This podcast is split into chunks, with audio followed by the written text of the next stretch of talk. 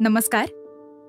सकाळ प्रकाशनाच्या पुस्तक समजून घेताना ह्या पॉडकास्टमध्ये मी तेजस्विनी गांधी. मी प्रसन्न कुलकर्णी.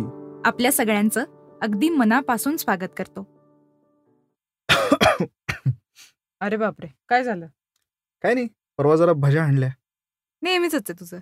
खवय्ये गिरी हा तुझा छंद आहे. दुसऱ्या काही नाही. नुसता खात असतोस कुठेही गेलं तरी. अगं मग आता बाहेर एवढा चांगला पाऊस पडलेला असताना भज्या खायच्या नाहीत? मजा काय मग पावसाची? भजी खायची आणि आजारी पडायचं आणि खोकत बसायचं. ते काही असो. माझ्या आवडीचे चमचमीत पदार्थ मी नेहमी खातो. उत्तम. मग हे असेच आयुष्यभर खायचे असतील तर हे घे. हे काय? आहार मंत्र? हो आहार मंत्र नावाचं पुस्तक आहे. मी आत्ता वाचतीये. सुकेशा सातवळकरांचं पुस्तक आहे. बर. तुझ्यासाठी खूप महत्वाचं आहे. बरं वाचतो. पण मी तुला सांगतो ना ह्यात एवढंच लिहिलं असणार. तेलकट खाऊ नका. जास्त तिखट पदार्थ खाऊ नका. म्हणजे काय मिसळ खायची नाही.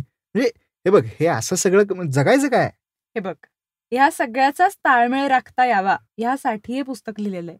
आपल्याला आजारच होऊ नयेत यासाठी कसा आहार असावा?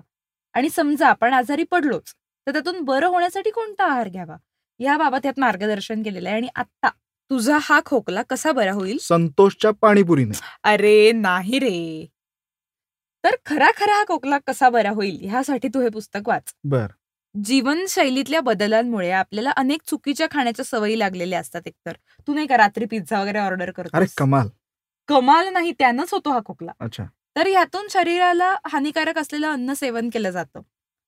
आणि मग मधुमेह लठ्ठपणा जो तू आत्ता झालायस लठ्ठ. फक्त ऐंशी. फक्त ऐंशी? राहू दे. तर ह्या लठ्ठपणामुळे होणारे हृदयविकार या सगळ्या विषयी या पुस्तकात लिहिलेलं आहे. या आजारांना आपल्यापासून दूर कसं ठेवायचं? किंवा ऋतुचक्र जे आहे त्यानुसार आपलं संतुलित आहाराचं सेवन कसं असलं पाहिजे?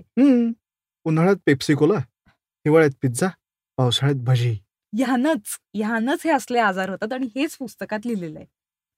आपल्या आरोग्याला घातक असलेल्या सवयी कशा टाळायच्या? ज्या तुला सगळ्या लागलेल्या आहेत. म्हणजे अकरा अकरा वाजेपर्यंत झोपायचं. रात्री कधीही अडीच वाजता खायचं काहीतरी मॅगी वगैरे. मी काय साठ वर्षाचा आहे का आता? हेच करायचं असतं या वयात.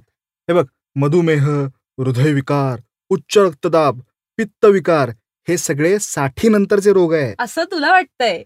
जे तुला पुढच्या दोनच वर्षात होणार आहे ते मी लिहून देते आज. तर तू एक काम कर टेन्शन घेऊ नकोस. हं. तू हे पुस्तक वाच. बर.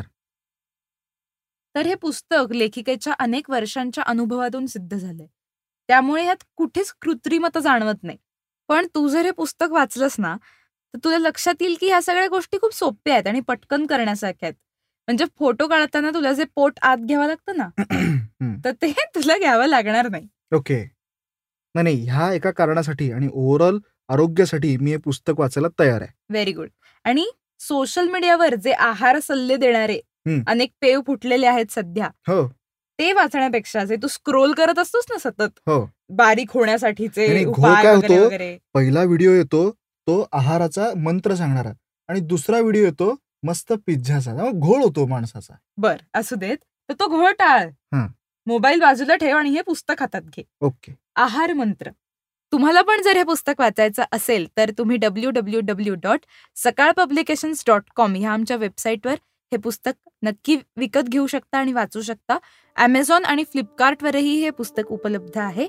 आमच्याशी थेट संपर्क साधून जर हे पुस्तक तुम्हाला विकत घ्यायचं असेल तर आमचा संपर्क क्रमांक आहे पाच वेळा आठ एकोणपन्नास शून्य पन्नास. आठ आठ आठ आठ आठ एकोणपन्नास शून्य पन्नास. पुस्तकाची किंमत आहे दोनशे नव्वद रुपये आणि पृष्ठ संख्या आहे दोनशे आठ. पुस्तक नक्की विकत घ्या. धन्यवाद.